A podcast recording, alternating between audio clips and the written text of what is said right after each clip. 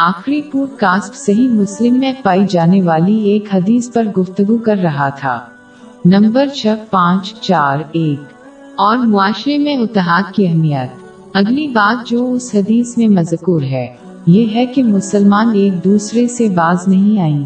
اس کا مطلب یہ ہے کہ انہیں دنیاوی معاملات پر دوسرے مسلمانوں کے ساتھ تعلقات کو الگ نہیں کرنا۔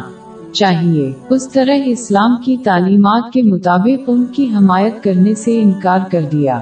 صحیح بخاری میں ایک حدیث کے مطابق نمبر چھ سفر سات سات۔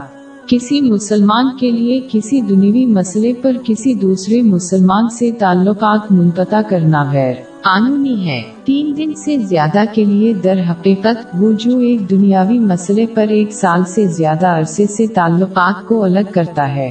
اس شخص کی طرح سمجھا جاتا ہے جس نے کسی دوسرے مسلمان کو ہلاک کیا ہے۔ یہ سن ابو داود نمبر چار، نو، ایک، پانچ میں ملنے والی ایک حدیث میں متنبہ کیا گیا ہے۔ دوسروں کے ساتھ تعلقات منقطع کرنا صرف ایمان کے معاملات میں ہی حلال ہے۔ لیکن پھر بھی ایک مسلمان کو دوسرے مسلمان کو دل سے توبہ کرنے کا مشورہ جاری۔ رکھنا چاہیے اور صرف ان کی صحبت سے گریز کریں۔ اگر وہ بہتر ہونے سے بدلنے سے انکار کر دیں۔ جب بھی انہیں ان سے ایسا کرنے کی درخواست کی جائے تب بھی وہ حلال چیزوں پر ان کا ساتھ دیں۔ کیونکہ یہ احسان ان کے گناہوں سے خلوص دل سے توبہ کرنے کی ترغیب دے سکتا ہے۔